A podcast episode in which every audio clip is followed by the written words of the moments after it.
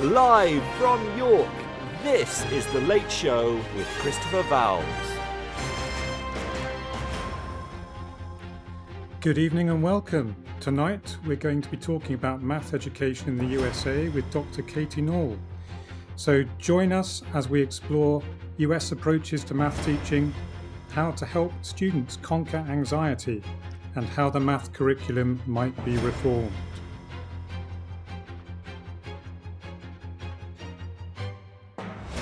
Live from York, this is The Late Show with Christopher Vowles on Teachers Talk Radio. Tune in live at ttradio.org or to join in the conversation, download the Podbean app and search Teachers Talk Radio. Follow the hashtag TTRadio. Tune in, talk it out with Teachers Talk Radio.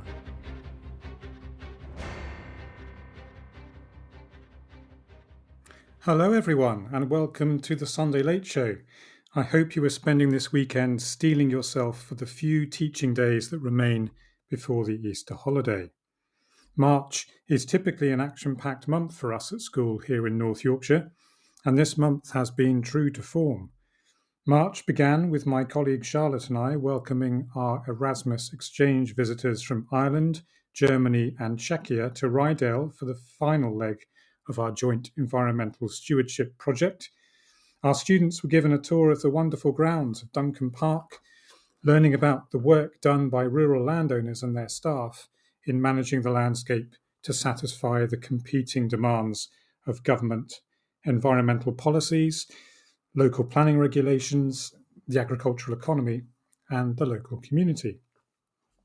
Expertly guided by Anna, and her gamekeeping team through the woodland, grassland, and river basins of this tranquil estate, we learnt about the challenges that climate change poses to the birds, beasts, and fish of our region.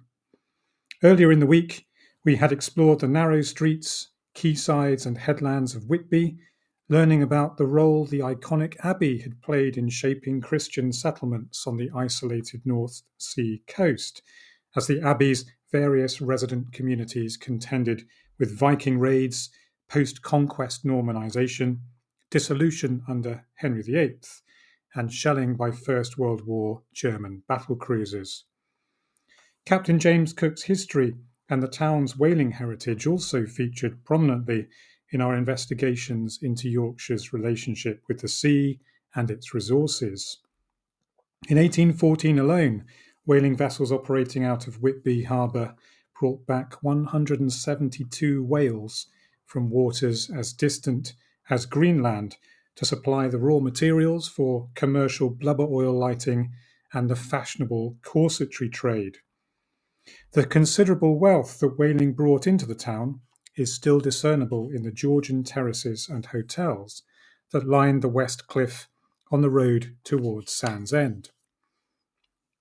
The week also gave our visitors the opportunity to experience some first hand falconry for learning as they were giving a flying demonstration of owls, falcons, and eagles by the staff of the National Birds of Prey Centre in Helmsley. There was plenty of classroom work too, of course, as the multinational working groups assembled their final reports before presenting them to the project leaders. And with these presentations, my school's involvement with this excellent work came to an end.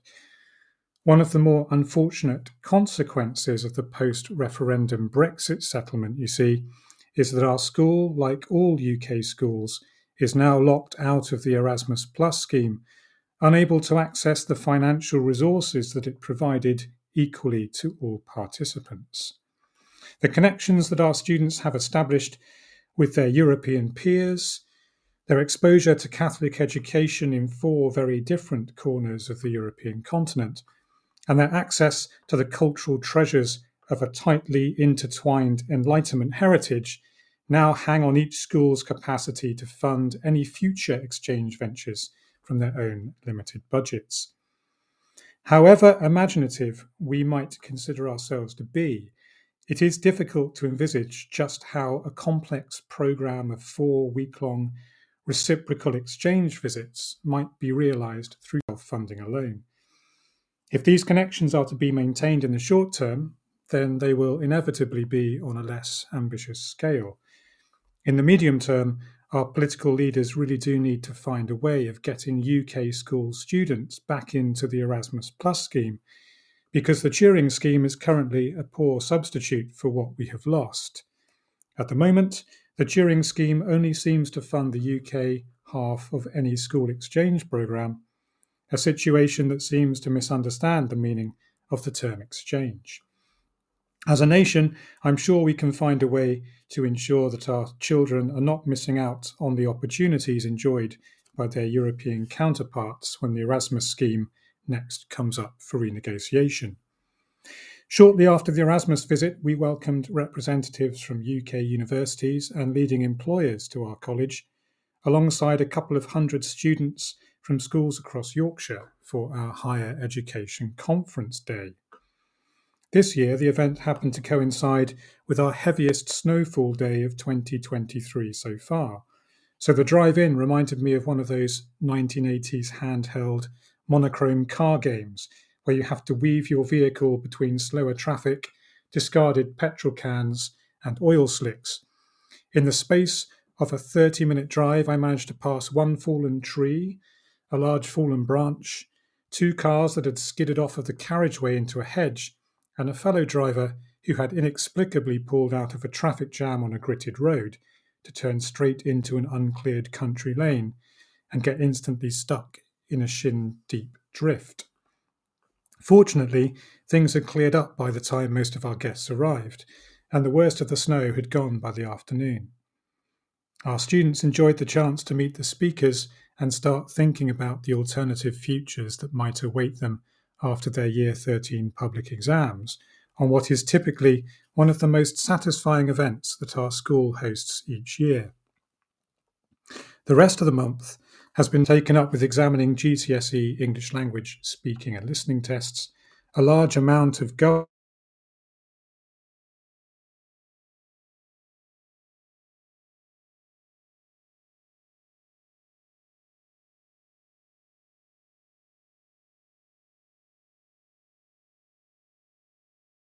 from their preferred universities. They all seem to recognise that the imminent Easter holiday represents their last substantial independent opportunity to acquire the knowledge and techniques they need to see them through the summer term's exams. Tonight's show will see us address the subject of anxiety strategies from a slightly different angle as we consider the pressures faced by math students in the USA with my guest, Dr. Katie Nall.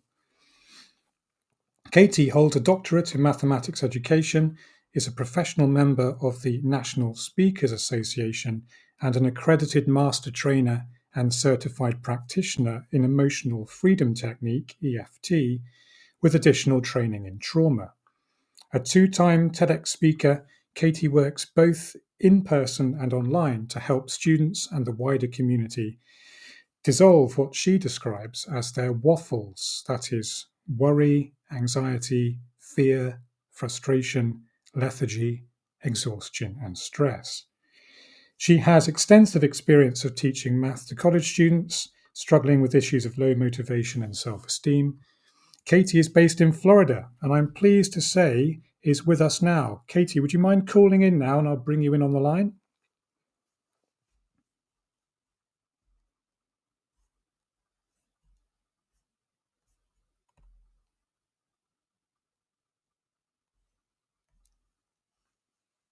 Good evening, Katie. It's great to have you with us on Teachers Talk Radio tonight. Thank you so much, Christopher. Can you hear me okay? We can hear you loud and clear. Perfect. Great. Great, great. I've given our listeners an accurate overview of your work, but is there anything else you would like to add before we begin? Um, you know, I've always felt like education was the way to climb up and out of um, a situation that you want you don't want to be in, and that's why I went for as much education as I could, even in my mid fifties, which is when I started my PhD program. Fantastic. Can you tell us a little bit more about that?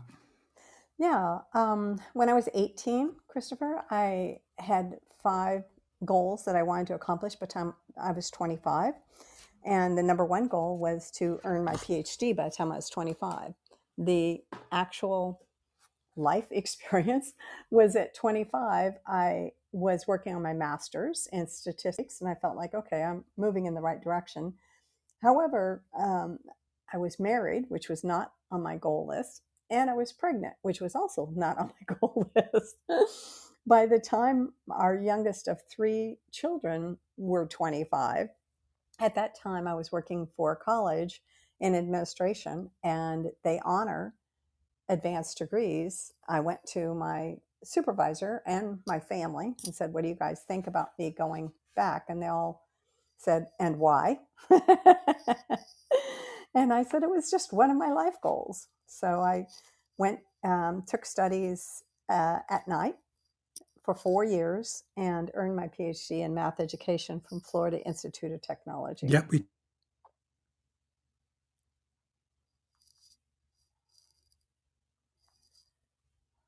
Can't hear you.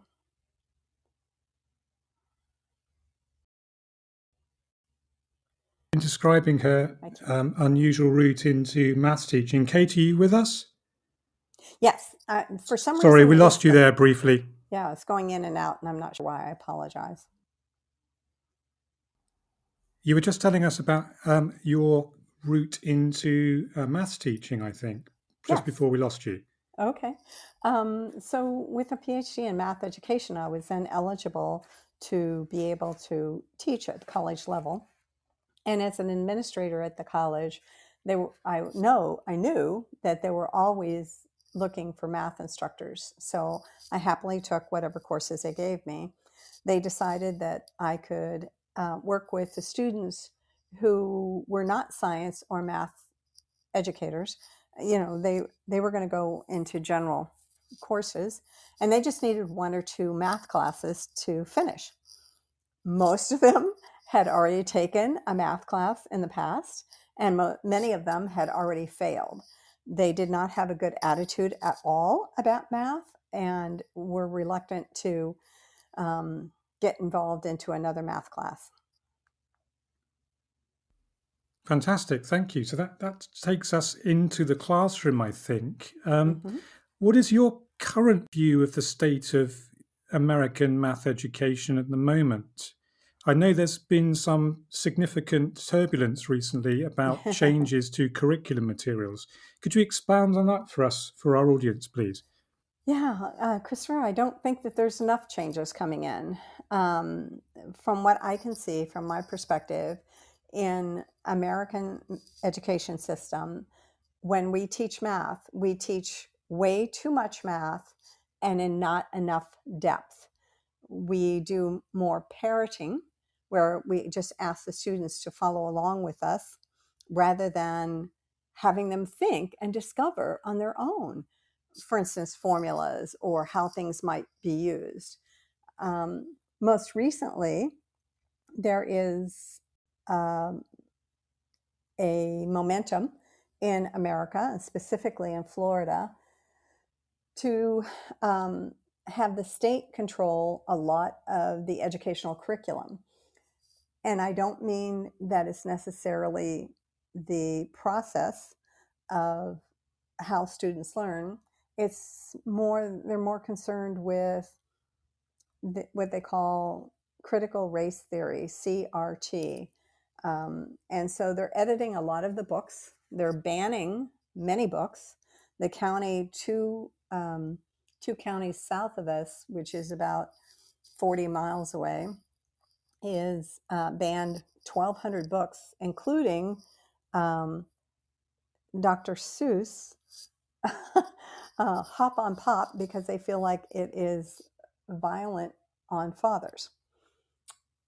So there's a lot of proposed changes that they're implementing, and um, specifically, they are targeting a lot of the curriculum books.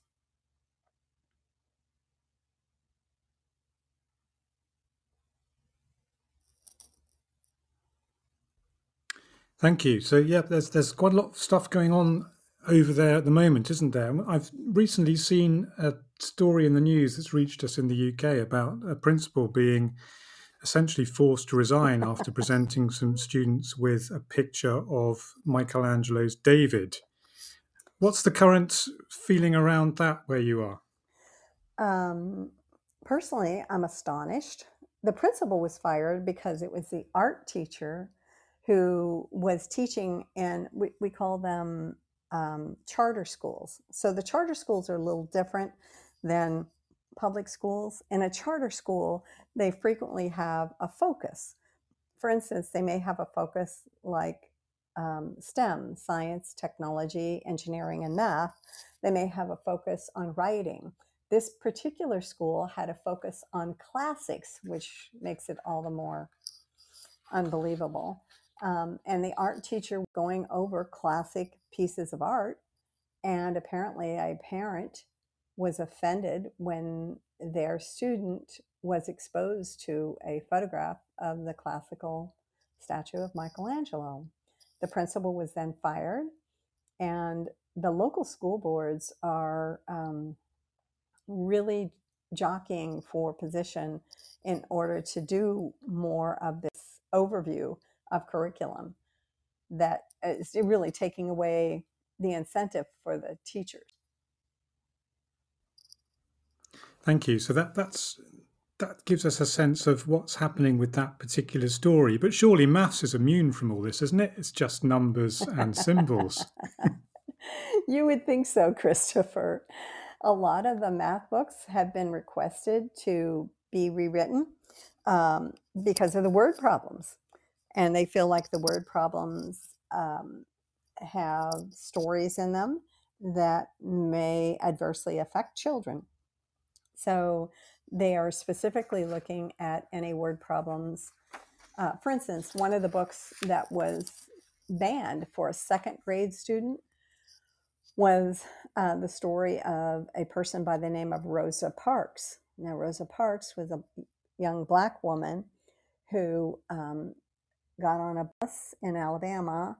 And in Alabama at the time, um, the law was that black people African Americans had to give up their seats if a white person came and needed a seat. And Rosa refused to give her seat. Now, she's a historical figure, you know, making a huge contribution to society. And that particular book was banned. So, in the math books, any word problem that, for instance, if they are talking about graphs, and when they're talking about graphs, if they're comparing data, um, comparing uh, African Americans to white Americans, uh, and it's not complementary, those kinds of things are being forced to be rewritten, which is crazy as far as I'm concerned, but that's what they're doing. Wow, that's quite something. We're sometimes worried over here that our education system may be being a bit too politicized, but that sounds that sounds a step beyond what we've encountered. Is it something that's going on in states neighboring Florida as well, or is it a Florida issue? Do you think? Oh yes, it's it's going on in multiple states: uh, Texas, uh, Georgia, Alabama, and surprisingly, some of the northern states as well, Michigan. Um, so it's it is a concentrated effort throughout the United States. There are a few states that are holding out, uh, but I don't know. I don't know how long they'll be able to do that. But you and I both know, Christopher, uh, you don't have to look too far back in history to see that banning books is a precursor for other things that people may not be comfortable with. Yeah, you do sometimes wonder where it's going to end. Mm-hmm. And in terms of the maths education system itself, how happy are maths teachers with the content that it gets their students to learn? You know, that's an interesting question, Christopher. In Florida, uh, the individual schools receive money from the state based on the progress of the individual students. So it's a multi tier process. So the state can provide money to the school if the school has attained a certain number of criteria. Um, and it goes even further that the instructors can receive a bonus or extra money if their individual class has exceeded expectations. Now, that concept was based on trying to make sure that the school districts were accountable. The taxes that we pay in Florida through our property taxes, the majority of the taxes go towards a school district. And some people wanted to have some more accountability to um, for the school district, and they came up with this plan. Now, there are many problems with this plan. Uh, the first thing is if you have an, a student who is incapable of achieving grade level success, um, getting them from one point to another can be more than challenging. Alternatively, if you have a student who is over exceeding their grade level, they're not going to go any higher. So you are working with um, the students in the middle. And there are some classes where a teacher has the entire class is those students who are incapable of learning at what other people would consider would be a, a progress that others are capable of. And so those those teachers are penalized. That school is penalized, um, and so the teachers obviously can get very frustrated because they're still putting in all the work. They're still doing everything they can to um, make sure that the students are getting the learning that they need. The amount of testing that our students go through is unbelievable. They have to do, in addition to their regular chapter tests, their regular um, end of term tests, but many students have to complete what they call an end of course test in order to graduate. I'm right now I'm tutoring one student who during his freshman year took algebra 1 and was within 3 points of getting the grade that they wanted him to get and so they may be holding him back from graduating from high school now because he didn't score that magic number. And truthfully, did he learn anything in the class? Probably not as much as you'd like to think, because the focus is about getting the students to memorize formulas and to find a place to use them. Personally, I feel like math is all about finding patterns, finding um, a way to use the information we need, and to look for solutions. And we don't do that for our students. One, one of the most interesting things, uh, Christopher, that I saw in America, if a teacher asks a student to come to a board to solve a problem, more than likely the teacher is going to ask what the teacher feels like is the best performing student. Come to the board, demonstrate the problem so everybody can see how it's done. In Japan, when a instructor see assigns uh, a problem, the instructor then will walk through the class and um, to see how everybody's doing. And once they see how everybody's doing, they will find the student who is struggling the most. We would never do that in America. Find the student who's struggling the most, ask them to come to the board and to show what they're thinking. And in showing them what they're thinking, the rest of the class then encourages the student and helps them to see how to move forward. The idea of doing that in America, the student the students would be scared to do that. In kindergarten, first grade, and second grade, they are taught that all you have to do is get the right answer. It doesn't matter how you get it, but you just got to get the right answer. And that's not the way I teach math. Um, yeah. How do you think some of your maths teaching colleagues in the States would uh, deal with the task of bringing up the weakest student to the front of the room? well, first of all, most of my compatriots are have, we don't have enough time. We don't have enough time in the classroom to be able to do anything. It's like we have to run through all of these different subject matters to be able to finish the class. I found that in my dissertation when um, we had a group of college instructors that we talked to them about how to introduce metacognition to their students so the students might be able to perform better. Now, the teachers were all in it and loved the idea, loved finding out more about it. Um, and um, and they all said, This is really great. This is wonderful. We love this. And we don't have enough time in our classroom to teach this. So that's the biggest problem we have.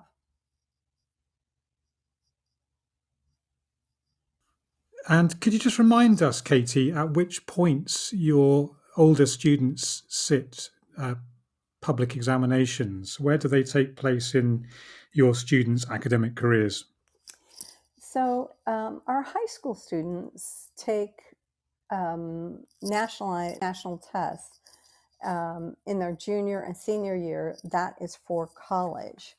Now, in the pizza uh, PISA tests, they do that in fourth grade and I believe in seventh grade to check to see how United States ranks nationally, um, internationally. I'm sorry, and they found that United States students rank 32nd internationally. There are 31 other countries that have stronger math scores than we do. Now, the average ranking for those scores is 25, so we're way below the average. When I tell people this, I always challenge them to can you name 31 other countries that are similar to America in any way? um, and it's surprising that, you know, we're ranking so low number one is Japan, and I think it's because of their the way that they teach. They don't teach um, a lot of differences, and they go deep, and they allow the students to be able to um, learn and find it for themselves, which is great. It sounds like from the example you described earlier of the weaker student coming up to the board in the Japanese classroom, that the emphasis seems to be perhaps more on identifying problems and then collaboratively working through to solutions. Uh, how easy do you think it would be to get the US education system to move in a similar direction? Would it require lots of assessment redesign? Would it require a complete change of the way you set your classrooms up?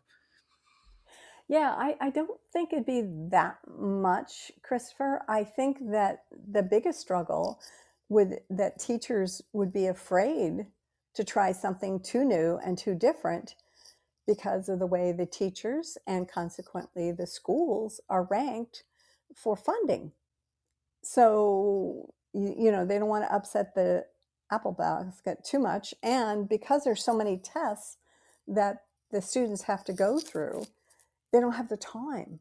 They don't, they don't have time during the, the classroom. So you might be able to do that for a few sections of your math book, but there's no way you could get through all the material that you have to go through because it takes more time, right? It takes time to be able to stop and look and identify where, where are people struggling and how can I help them? And that's really the best thing about teaching, right? That's what teaching should be about. I think so. I think that's what it's about. Um, but sometimes I'm not quite so sure when I see the exam timetable come out and look at precisely how soon we've got to get students through what's left to be taught.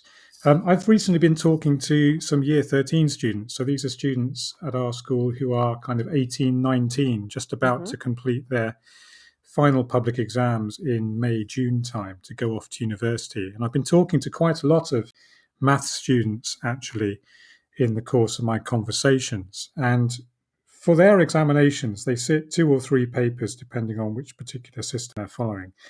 And our papers have been designed so that there are some questions the students are only able to answer once they've got to the end of a course, which is primarily topic based in the way they're taught.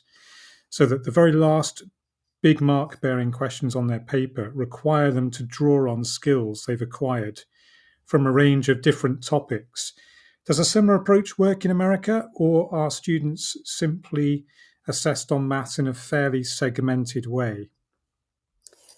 They, um, the end of course examples that they have are going to have examples of every possible um, equation that they've been exposed to. I hesitate to say the word taught, but they've been exposed to.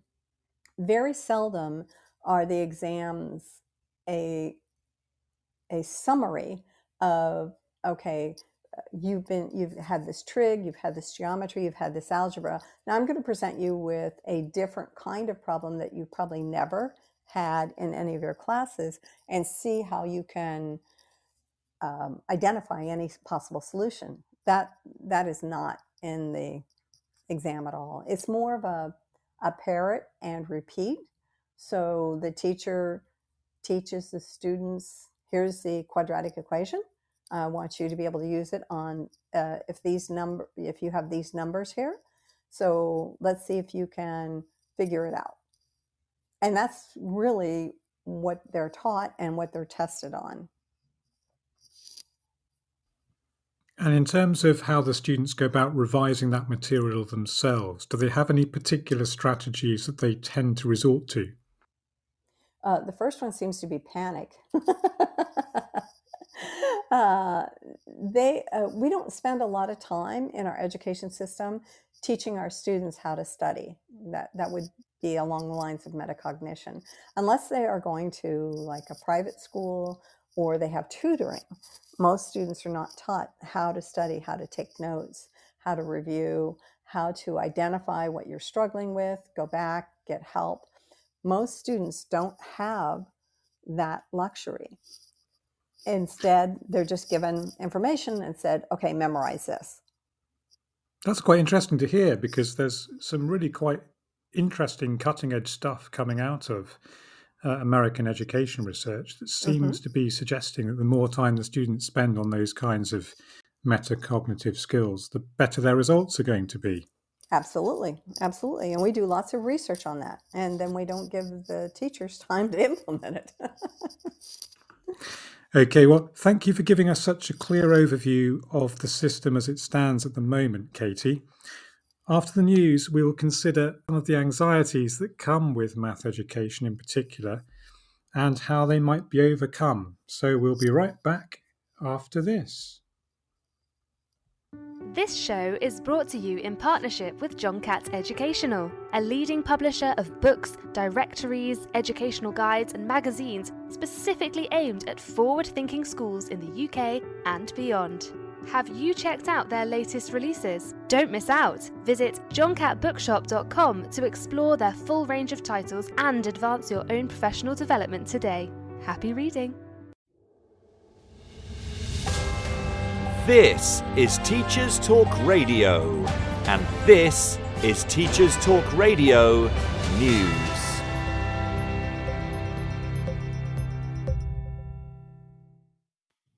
In a week where Ofsted has found itself under increased pressure and scrutiny following the death of a primary school head teacher, The Independent has focused on the decision by many school leaders to remove references to Ofsted from websites.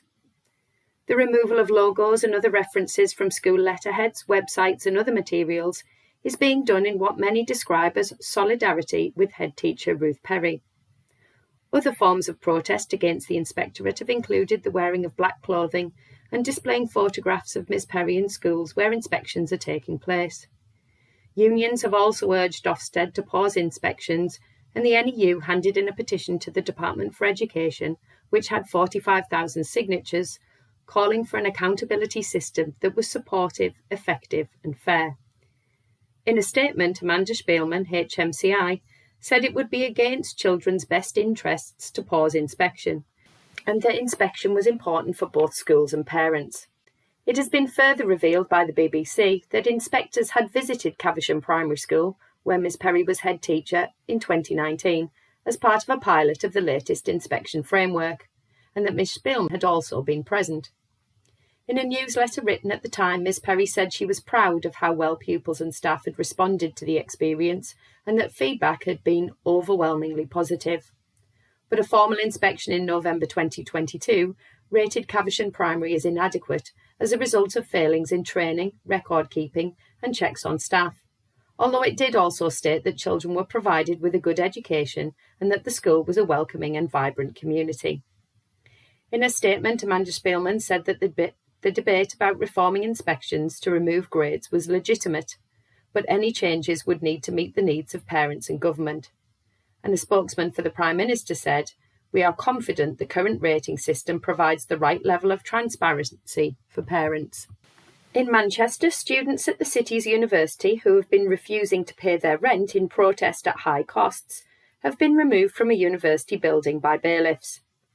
The group of rent strikers had occupied the University of Manchester's Simon building, and videos on the BBC News website appeared to show some protesters being carried out. A spokesperson for the university said it regretted the action, but that the protest had been going on for a significant amount of time.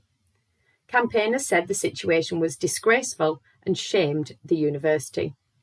Around 250 students cancelled payments in January and demanded a 30% reduction in rent, arguing they were struggling to buy food amid the cost of living crisis.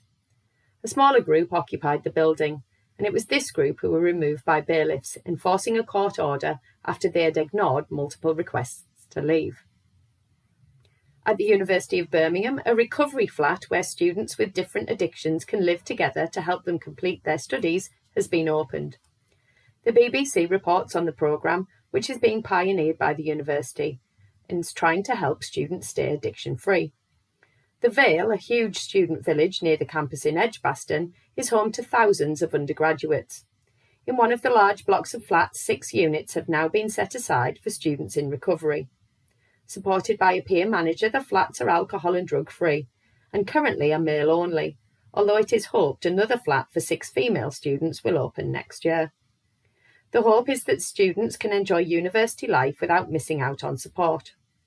The programme is supporting the Better Than Well project, which currently supports around 50 students and was set up to help students with addictions to be successful at university and with their recovery. On South Tyneside, a primary school in Jarrow kick-started their Kindness Matters Week as it became the first Kindness Matters school in the area. Pupils at St Joseph's Catholic Primary School and its staff were asked, What does kindness mean to you? And, in the run up to the main event, completed a 30 day Kindness Matters challenge. Kindness Matters was set up in 2012 by John McGee, known as the Kindness Coach, and it teaches kindness and well-being to school children and teachers. McGee visited the school as part of the week, where he led a super learning day focusing on what the pupils had done so far and what they would do next to help the world be more kind. This has been your Teachers Talk Radio News with Joe Fox. This is 2 Minute Tech with Steve Woods, your tech briefing on Teachers Talk Radio. Hello, this week I've got to episode 60. What better to celebrate 60 episodes but look at what potentially happens every 60 seconds online and do it in 60 seconds. To do this, I've used the term infographic in my search. Infographics are a great way to show visually a lot of data. They're not just for IT concepts, and I'd recommend seeing if you can find any that represent your subject. The most recent infographic I found was in a blog by Stephanie Stephanie called What Happens in an Internet Minute. Feel free to look her up and read her research. Right, here we go. Start the countdown. In an internet minute, 174,000 apps are downloaded, 16.2 million texts are sent, 231 million emails are sent, 694 million songs are streamed, 6 million people buy something online, 5.9 million Google searches are made, 44 million people view Facebook live streams, 20.8 thousand active users are on LinkedIn, 2.1 million people are active on Facebook, 575,000 tweets are sent, 46,000 searches are done on Pinterest, 66,000 photos and videos are shared on Instagram, 2 million Snapchats are sent, 167 million videos are watched on TikTok, 452,000 hours of content are streamed on Netflix, 3.67 million YouTube videos are watched, and that's just the headlines of an internet minute. That's a lot of data flying around on the biggest network of networks there is the internet. As always, if you have a question on tech, why not send it to at TT Radio Official. I'm Steve Woods, and that was 2 Minute Tech. 2 Minute Tech with Steve Woods, your tech briefing on Teachers Talk Radio. Welcome back to our show on math education and anxiety with Dr. Katie Nall. In the opening section of the show, Katie gave us an excellent description of her experiences of the maths classroom in the United States. In this section, I'd like us to consider some of the specific anxieties that students of mathematics encounter during their course of study and to explore some of the ways in which these might be alleviated. So tell me, Kate, what factors might cause students to develop an anxiety for math? And are the triggers for math any different from those in other subject disciplines? Great question, Christopher. I um, would ask students when they would come into my office, why can you not register for a math class? And over and over again, I got basically the same two answers. One, somebody told them math is difficult, and two, and somebody told them they're no good at math. Now, nobody does this for writing or English or history or anything else. But because math is taught, and I covered that a little bit earlier, where we're looking for the right answer, if students can't get the right answer, they're told math is difficult and you're no good at math. When I first heard that, Christopher, I started just talking to the students and saying, was that person right about everything? And do you think that there's a chance that they could have been wrong? And I would use cognitive skills to try and open up the possibility that math may be easy and that they may be good at it. That worked for some students, Christopher, but the grand majority of them had been told those two statements over and over and over again from a very young age that it was basically printed in their brain. I then that's when I started looking for solutions. I Googled how do I help students overcome fear and anxiety in math and test taking. And surprisingly, Christopher, I found nothing. what I did find was there's all of these hints and things you can do if somebody's in a math class and needs tutoring or needs study tips or um, that kind of advice. But there was nothing out there that would talk about how do you help them just overcome the idea about the fear and anxiety about math. But I recognize my problem as a word question. And as we know, in a word question, you just extract what is the most relevant. So I started Googling how do you just get rid of fear and anxiety? And that was in 2010 when I found Nick Ortner's Tapping Solutions Summit. I watched all 10 days and bought the book, bought the DVD, and thought, I wonder if it'll work. Because Christopher, in those 10 days of the summit, they talked about using emotional freedom technique, EFT or tapping, for finances, for relationships, for um, addictions. Nobody mentioned math. Nobody mentioned test taking. So I had no idea if this was going to work or not. But what I did have was a classroom full of terrified students who needed one class left to graduate to be able to go on with their lives. And they were desperate and they would try anything. So I asked them if they would be open to trying tapping.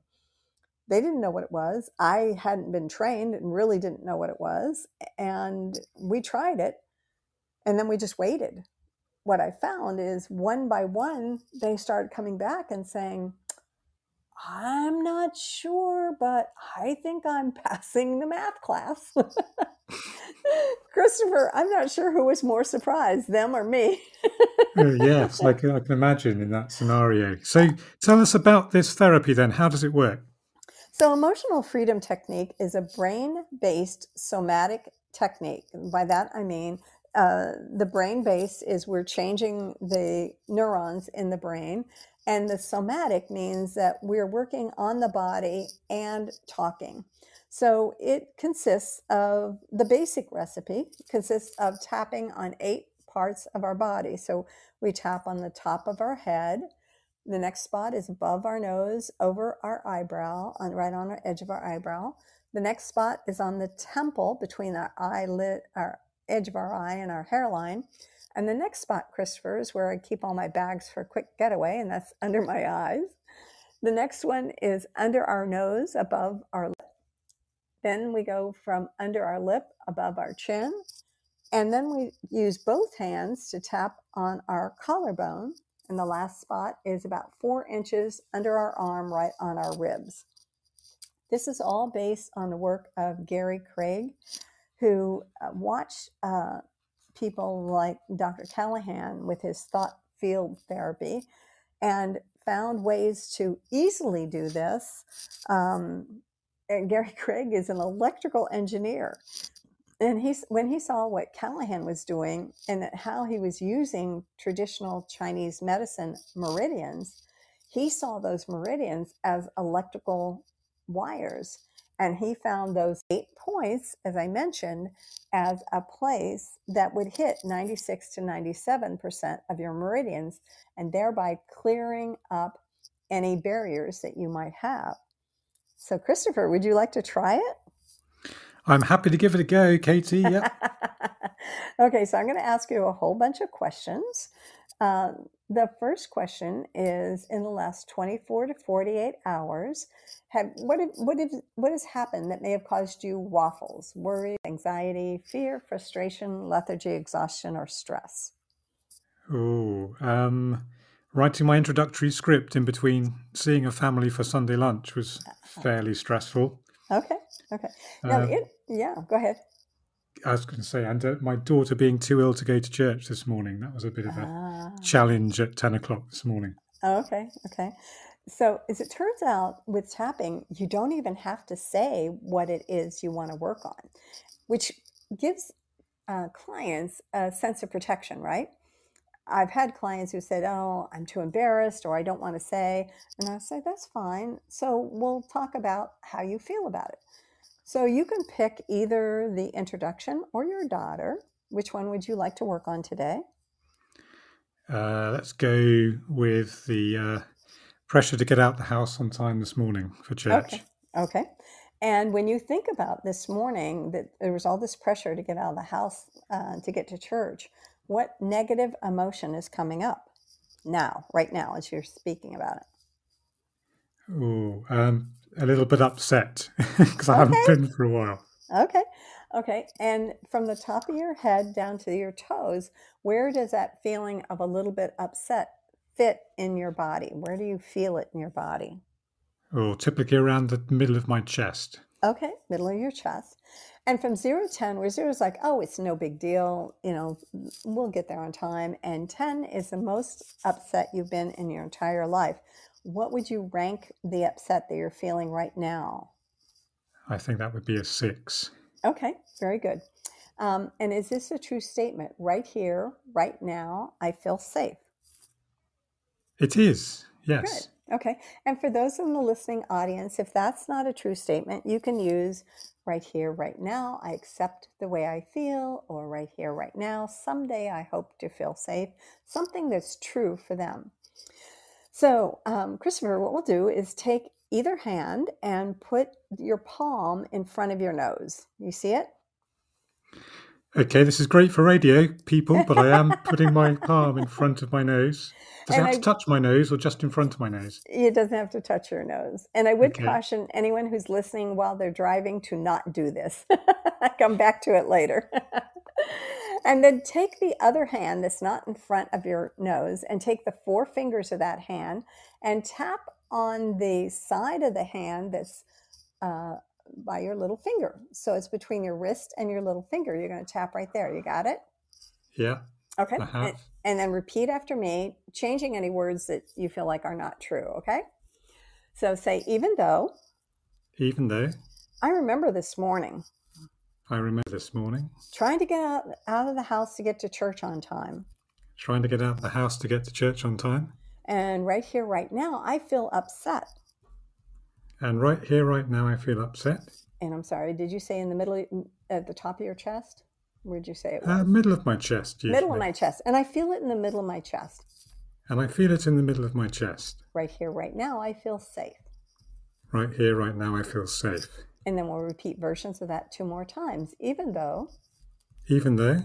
I feel a little upset in the middle of my chest. I feel a little upset in the middle of my chest. When I think about.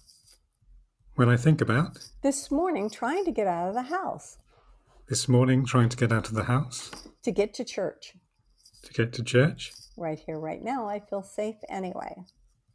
right now, right here, right now, I feel safe anyway. And the last time you're still tapping on the side of your hand, even though Even though? I remember this morning. I remember this morning. Trying to get out of the house, trying to get out of the house, just trying to get to church. Just trying to get to church.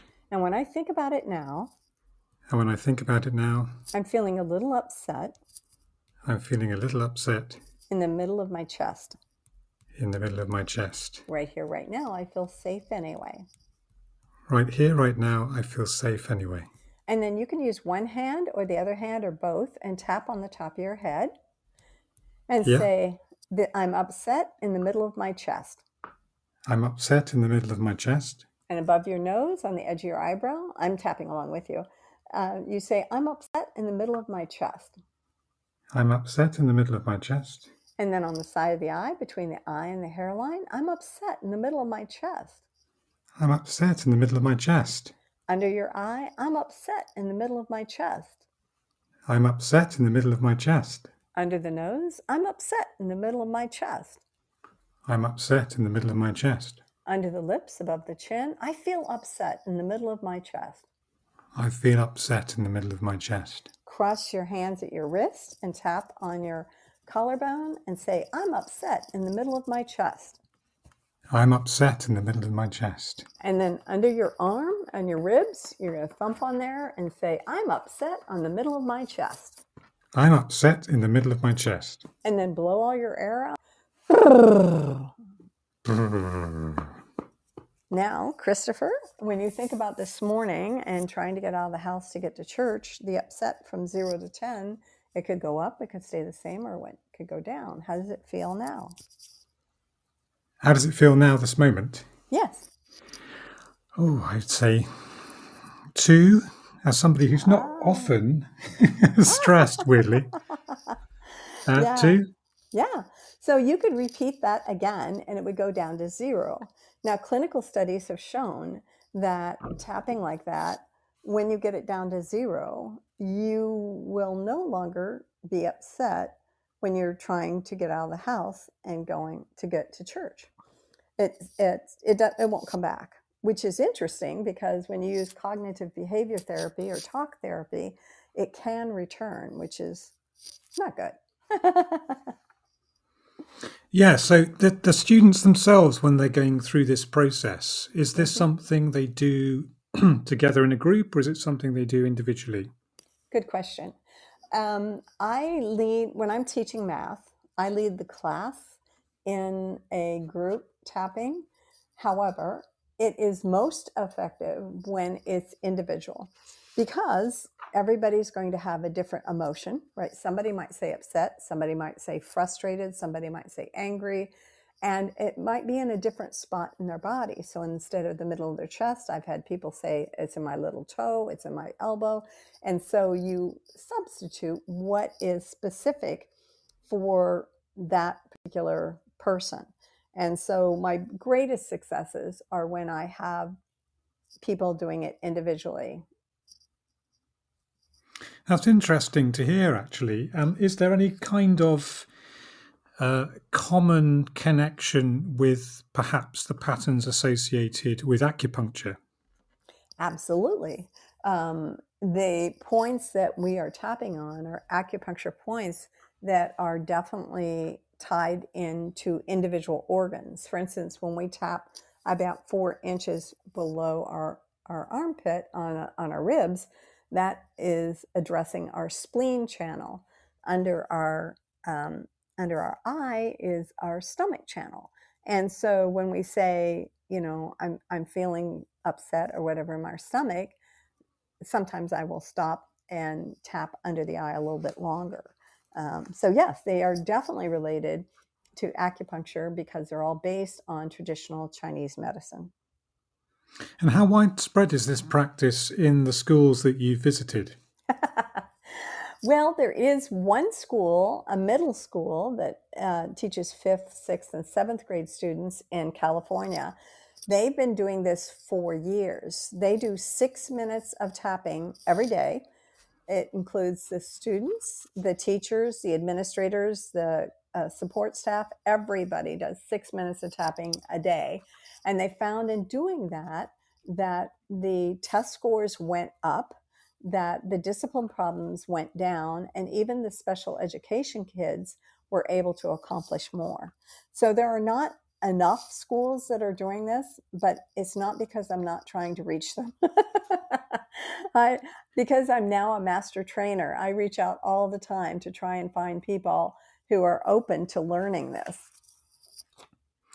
And how does it form part of a package of techniques that classroom professionals can use to help students manage feelings of anxiety and stress? there are so many techniques to manage this, but most most instructors, most administrators, most people don't address it because there's just not enough time. And so what they do is they have they have these um, the students just do the very best they can, and the students who have the anxiety, those are the ones that maybe pass or don't don't do well in the classroom. And they're just they're just damn you know they, they're not allowed to continue on. They're stopped. And um and can't go forward which is really sad okay thank you um we're going to go to a break now katie and then we're going to come back and explore what the US education system in math and beyond could do better. So, are you happy to talk about that in the final section of the show? Oh, I have so many great ideas. yes. Brilliant. We'll be right back after this. This show is brought to you in partnership with John Catt Educational, a leading publisher of books, directories, educational guides, and magazines specifically aimed at forward thinking schools in the UK and beyond. Have you checked out their latest releases? Don't miss out! Visit johncattbookshop.com to explore their full range of titles and advance your own professional development today. Happy reading!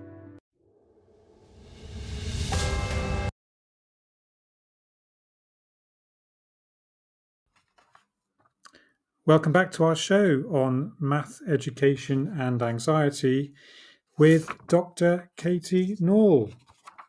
So, in the first section, we were talking about um, the education system generally in the United States and maths education in particular.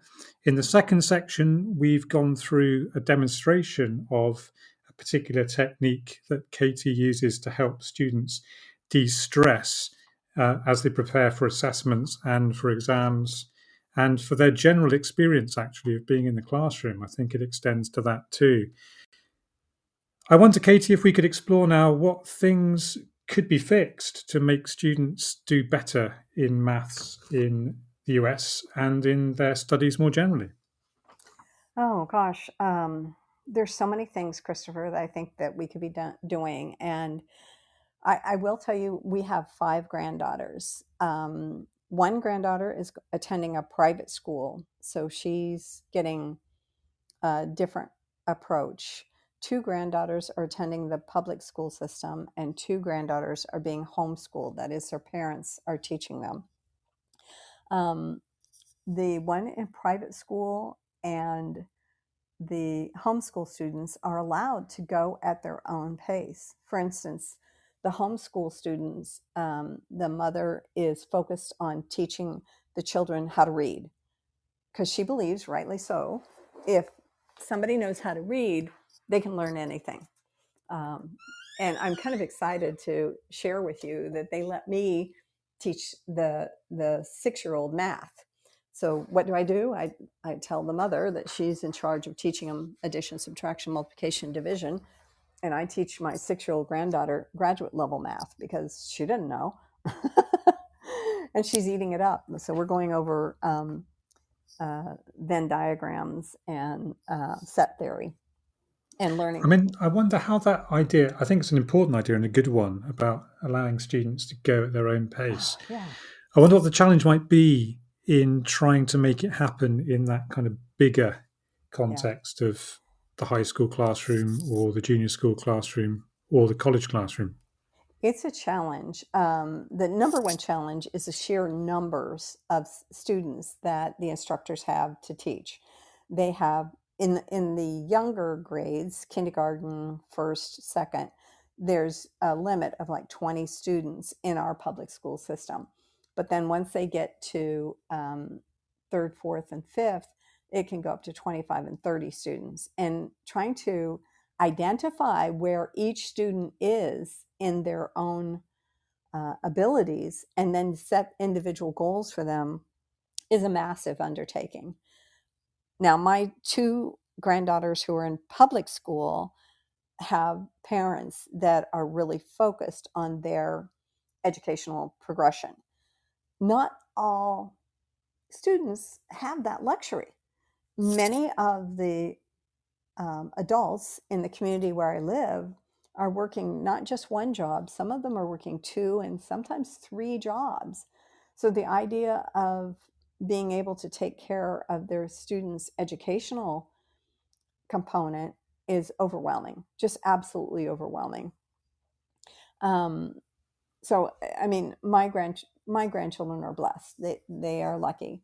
But to answer your question, Christopher, it would be a mammoth undertaking to identify where each student was in each subject and to give them work. For for instance for the students who are struggling with a subject uh, to allow them to continue in the subjects that they enjoy maybe they love history let them go into history and and let them find out about math in history. Let them let them let them look up the history of everything. Well you you can't manage that one student you know on on top of everything else.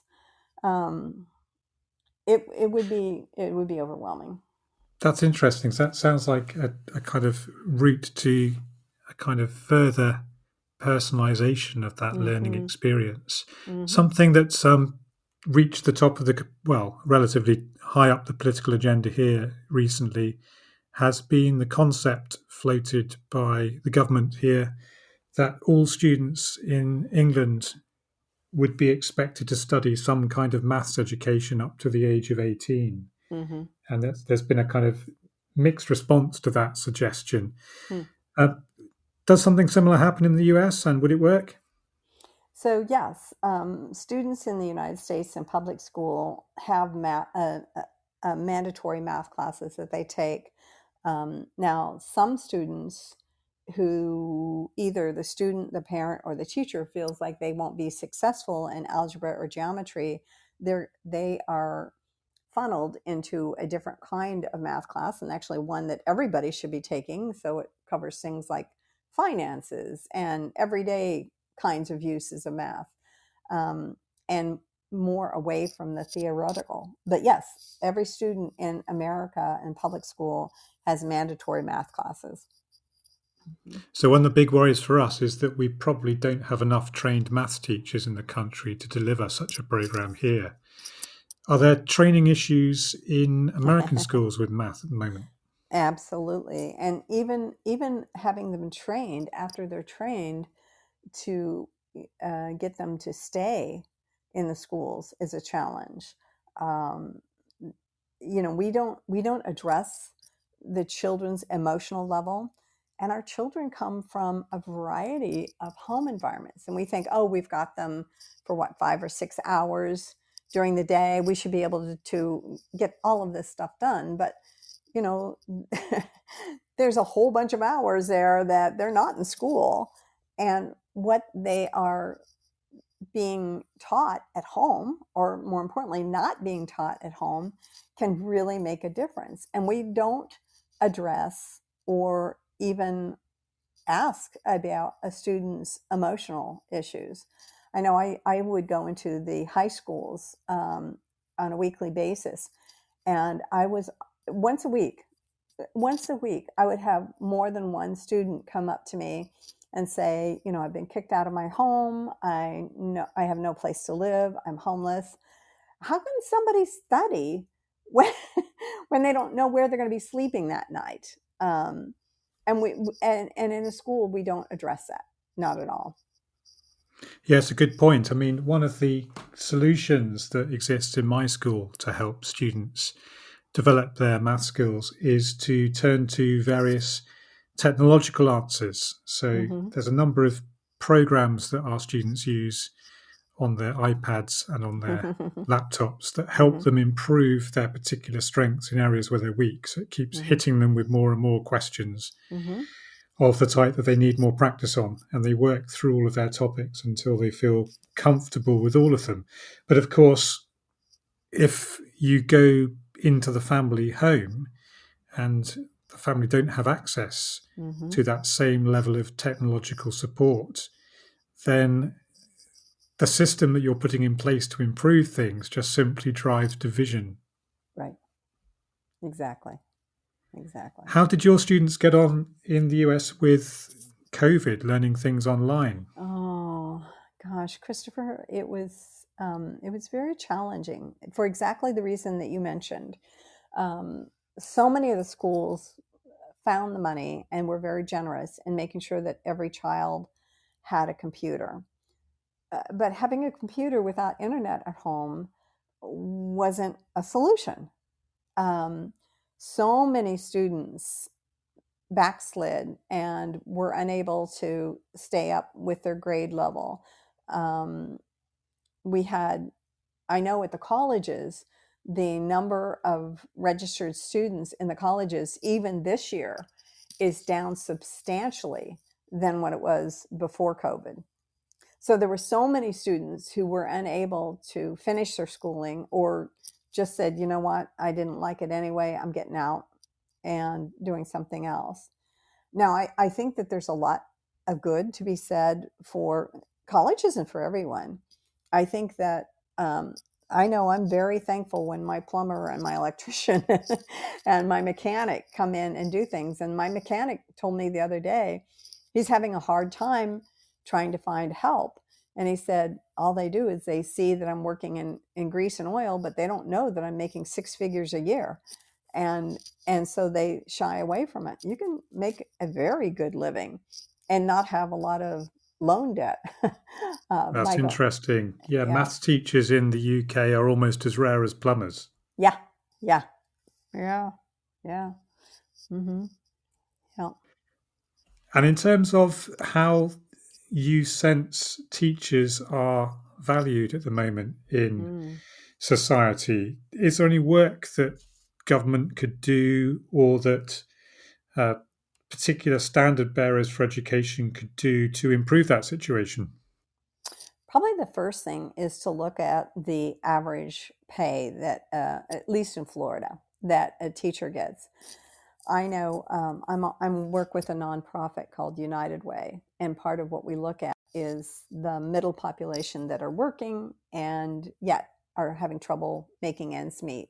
There's a surprising number of teachers in that group that they're making a salary, but you know if they have if they have a car problem on one month, the the whole thing falls apart. So the first thing would be to to address the the pay difference um, teachers just are not paid what they worth and a lot of people think oh well they get the summer off and they get two weeks off you know at christmas and they get all this time off but they don't understand how much time it does take to prepare um, for class and to um, get themselves ready for all the testing and things that they're doing.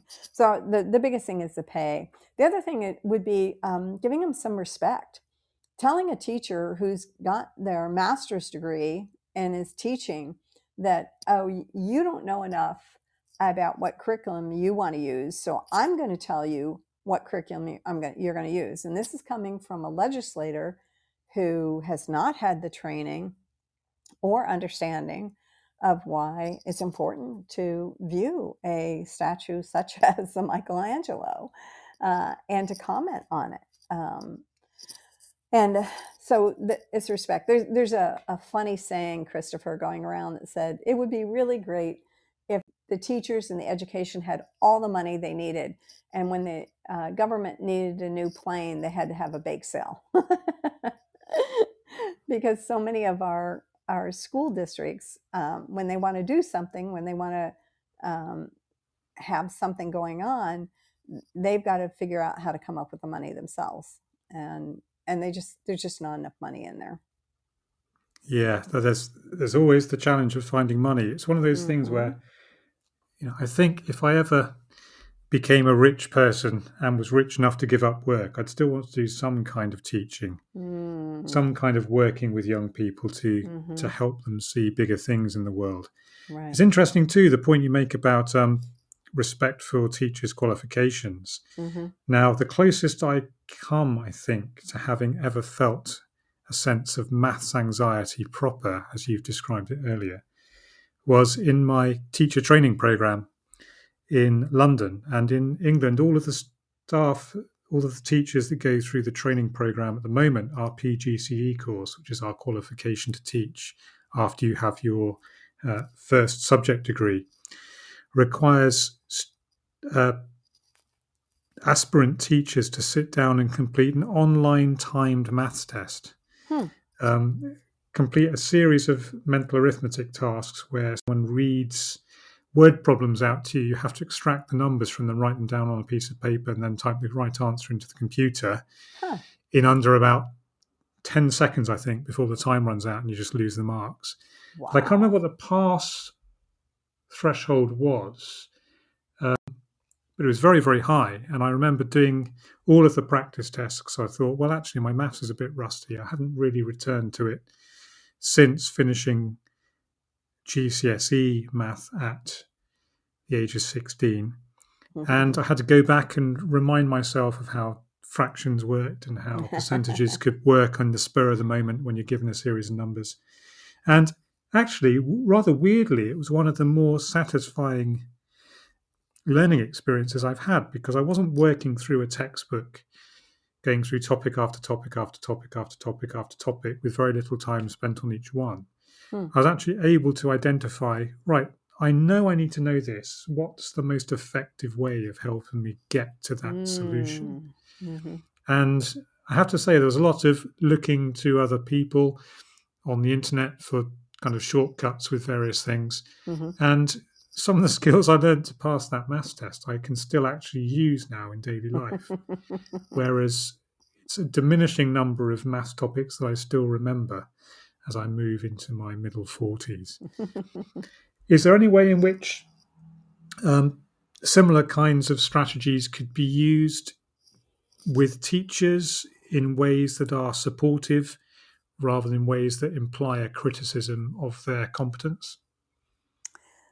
Um, Christopher, I, I, again, I, I, go back to the same things that I've, I've, been saying is that the teachers feel so much pressure. Um, they uh, they feel like they're not respected. They feel like there is so much that has to be given out to students that they don't have time for any of these other things, um, which is sad. It's really sad because we, we need to have we need to have the teachers we need to, we need to have them understand things like metacognition and and the emotional being that each student brings into the classroom and how to help them. Um, and so, yeah, yeah, that's that's tough. And you mentioned the uh, public school system, which uh, on your side of the water means funded by the government, right? And the private school system in America. Is there a, is there a particular imbalance in the ways professionals work in those two different sectors? Uh, definitely. The private schools usually have smaller class sizes. The, they have fewer behavior problems.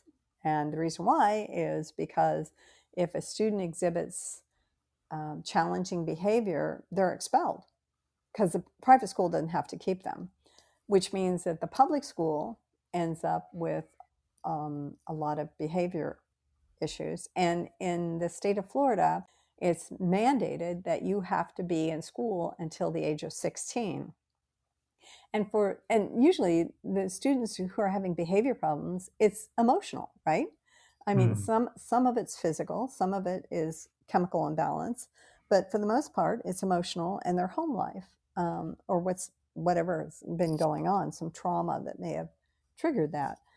Um, and we don't we don't address that in in schools. So the private schools usually end up getting the the students, the parents who are focused on education, who want want to have you know um, a strong education for their child, and are not afraid of um, of explaining to their children what's proper and improper behavior. Now, having said all that, there are some excellent public schools that can um, that can handle, you know, um, the the issues with with uh, behavior problems. But for the most part, uh, the public schools aren't trained, don't know, have no idea of how to handle and and they don't have the time again again we go back to time money effort right uh, mm. to be able to address a problem child and then what happens this is interesting christopher what happens is that the student who requires the most attention from the teacher and so the teacher uh, kind of says oh okay you're a good student over there i'm not going to pay attention to you because i've got this problem child this problem behavior over here um, well, it doesn't take too long before the well behaved students, I'm putting that in, parent, in quotes, the well behaved students say, hey, they're getting all the attention. All I have to do is misbehave and I can get some attention too. So it just generates this ongoing cycle. Um, and, you know, God bless the teachers. That's one of the reasons why the teachers are leaving is that they don't feel like they have the respect, they don't feel like they have the tools to be able to manage um, all these different issues that, that they're given that they're given and you mentioned the leaving age was 16 in florida so does it differ between states at the moment so i'm not sure um, but in florida it's 16 and um, there's a lot of students that leave school and they have when they leave school they have to announce where they're going to go. So they have to sign a document saying, you know, I'm leaving public school, I'm going to private school, I'm going to be homeschooled, I'm going to do whatever. But homeschool is totally dependent on the ability of the parents, right?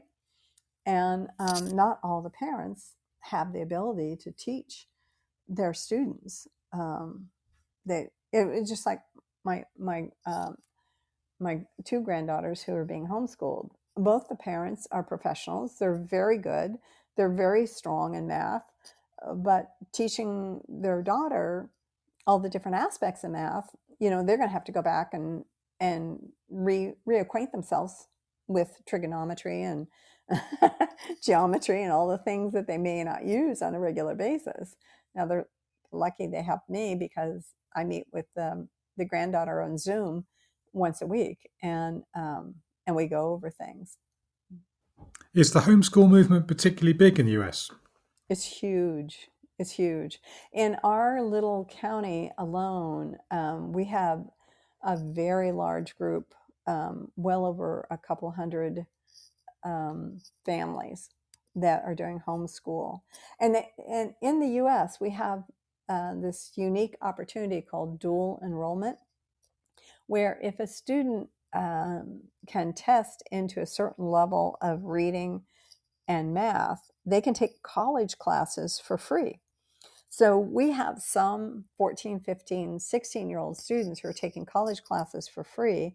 And some of those students end up getting a two year degree before they get their high school diploma, which gives them a two year you know head start on um, on college which is not meant for everyone but it's you know it's a great opportunity for those who want it. That's quite something by the sound of it. So yeah. that goes some way perhaps towards. Meeting your ambition for students to go at their own pace, particularly if it's a quick pace. Right, right, right. What about for the students that the pace is a little bit slower? What support is in place for them at the moment? That's basically nonprofit organizations. Um, the public schools are supposed to be um, equipped to be able to handle the students who are struggling. Um, they have something called an IEP, an individual education plan, that students um, student, a parent, and the teachers and the administrators all meet together and make a decision on it. So, for instance, for a student who is struggling with um, keeping up, the IEP plan may be that they're going to have somebody write notes for that student and um, give them to the student because maybe the student can't keep up with them, or if a student is deaf um, or blind. Um, so the and that's all in the public school. You probably won't find that in the private schools. And the private private schools are expensive. Um, depending on the school you go to, it could be as little as three hundred dollars a month. Um, so for the whole school year, it'd be under three thousand dollars and some of the private schools are twenty to twenty five thousand dollars a year. Um, so yeah, there's there's that difference too, is the cost the cost of them. Yeah. So again, perhaps accounting for some of the very specific problems that people encounter in each particular setting. Mm-hmm. And if we just think about these students that are homeschooled, then is maths a particular focus of homeschooling for many parents? Um, I don't know that that's the case. I think that, uh, of course, whatever interests the parents have, that that's what the student's going to do. They do. It seems to me that the homeschool students do a lot more hands-on kind of activities. They will take trips and um, they will do things um, outside, um, which is great. I mean, it's really wonderful, and you can't always do that with a, a group of 25 to 30 students. So they seem to be more um, more activity driven. I think that there are some parents that can promote the math component, um, but what I've seen, most of them rely on some of the software that you alluded to, Christopher. Um, I'm sure you're aware of something called Khan Academy, which is a great option uh, for students who are trying to learn on their own. Um, and and there are so many online options um, that can really make a difference. Yeah, I've, I've not heard of that one. What's it involve? Khan Academy was started by Mr. Khan, K H A N, and I found him years and years and years ago.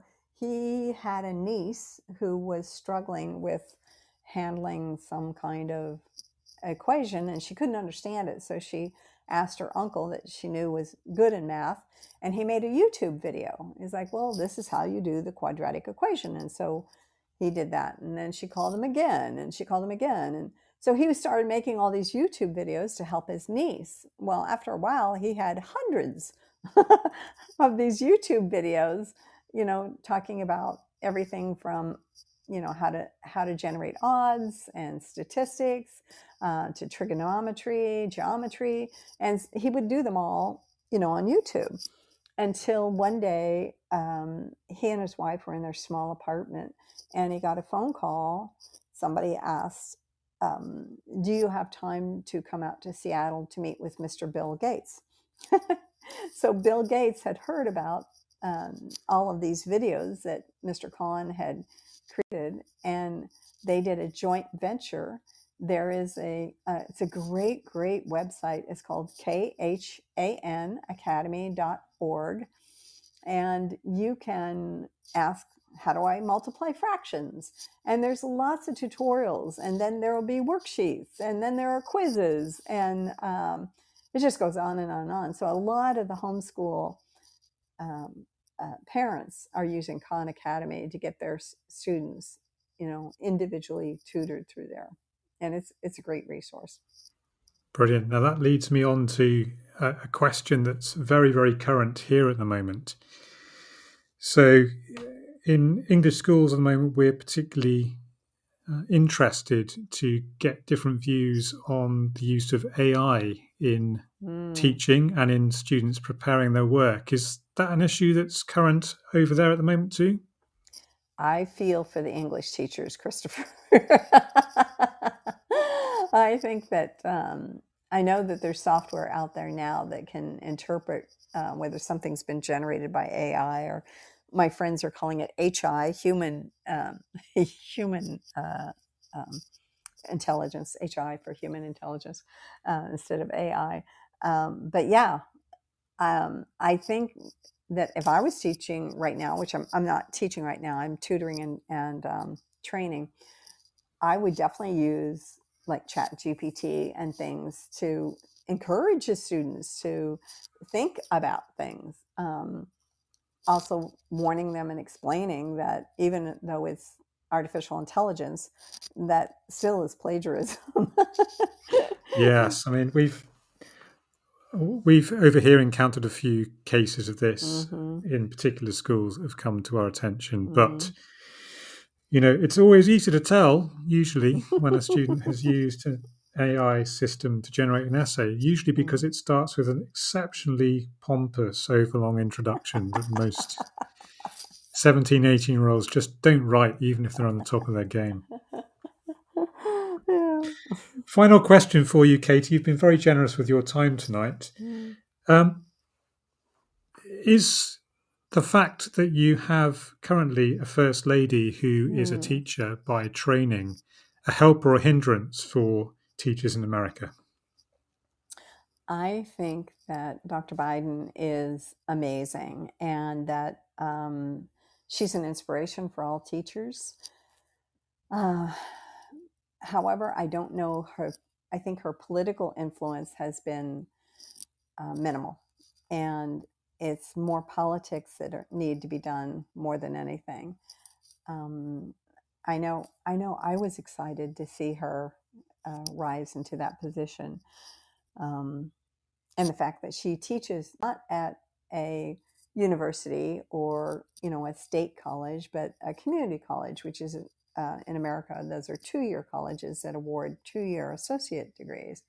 Um, so those are in some circles, uh, community colleges are dismissed as being year 13 and 14 of high school. I attended community colleges for part of my education, and I found them to be wonderful. Um, I taught at community colleges and found them to be uh, fabulous. But I think her political clout is limited just based on um, what we have going on in our country right now. But yeah, she's inspirational. Okay, a great point to close on. So, thank you very much, Katie, for your time and your thoughts this evening. Where might our listeners find out more about your work on math education, anxiety, and de stressing? Oh, thank you, Christopher. I appreciate that. Um, my first TEDx talk was about the experience of um, using tapping with the students, and they can find that on YouTube if they just search for math anxiety. I have about 125,000 views there. If they want to find out more information about me, I have a YouTube channel, uh, Facebook, LinkedIn, Twitter. All of them are by my name, Katie Nall, PhD. That's spelled K A T I E N A L L, PhD. My website is a bit of a um, play on words. I have my last name, Nall, N A L L followed by the word edge, E D G E C O dot com. It's knowledgecompany.com. Great. Thank you very much indeed. I've really enjoyed talking to you this evening, Katie. It's been fascinating. Thank you so much, Christopher. And I have to say, I uh, it is so heartwarming that you're doing this for all the other teachers. I applaud you for all your hard work. Great. Thank you for saying that. Um, mm-hmm. I'm sure all of my colleagues on the station will appreciate those words greatly. It's been great talking to you. Thank you very much. And um, I hope to perhaps have you on another show in the future when things start to be going in the right direction in US math education. That would be great. Thank you, Christopher. Great to talk to you.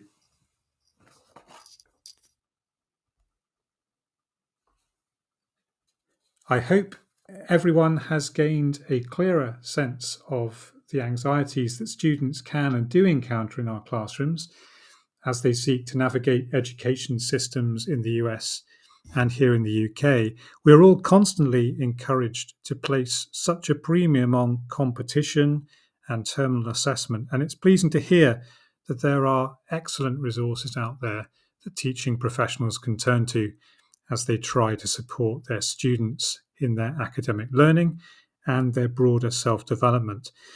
Thanks to everyone who has tuned in tonight. Do check out our other Teachers Talk radio shows this week and next.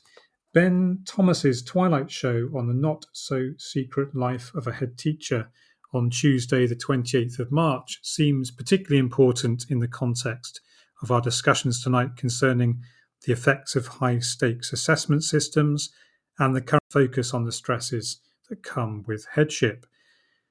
Poppy Gibson's morning break show on happy habits on Friday, the 7th of April, also looks like it will be full of uplifting ideas to take into your Easter holiday and prepare you for the challenges of the exam term.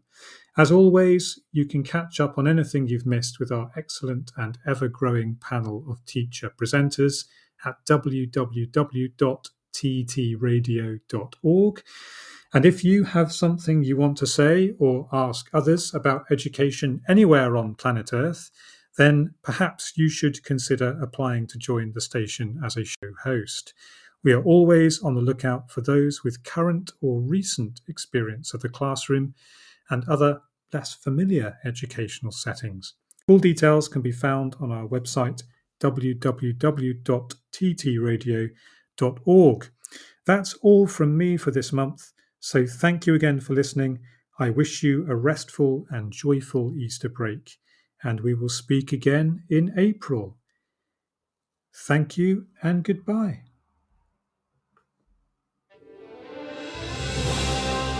You've been listening to Teachers Talk Radio. Tune in live and listen back at ttradio.org. We look forward to hearing from you next time on Teachers Talk Radio.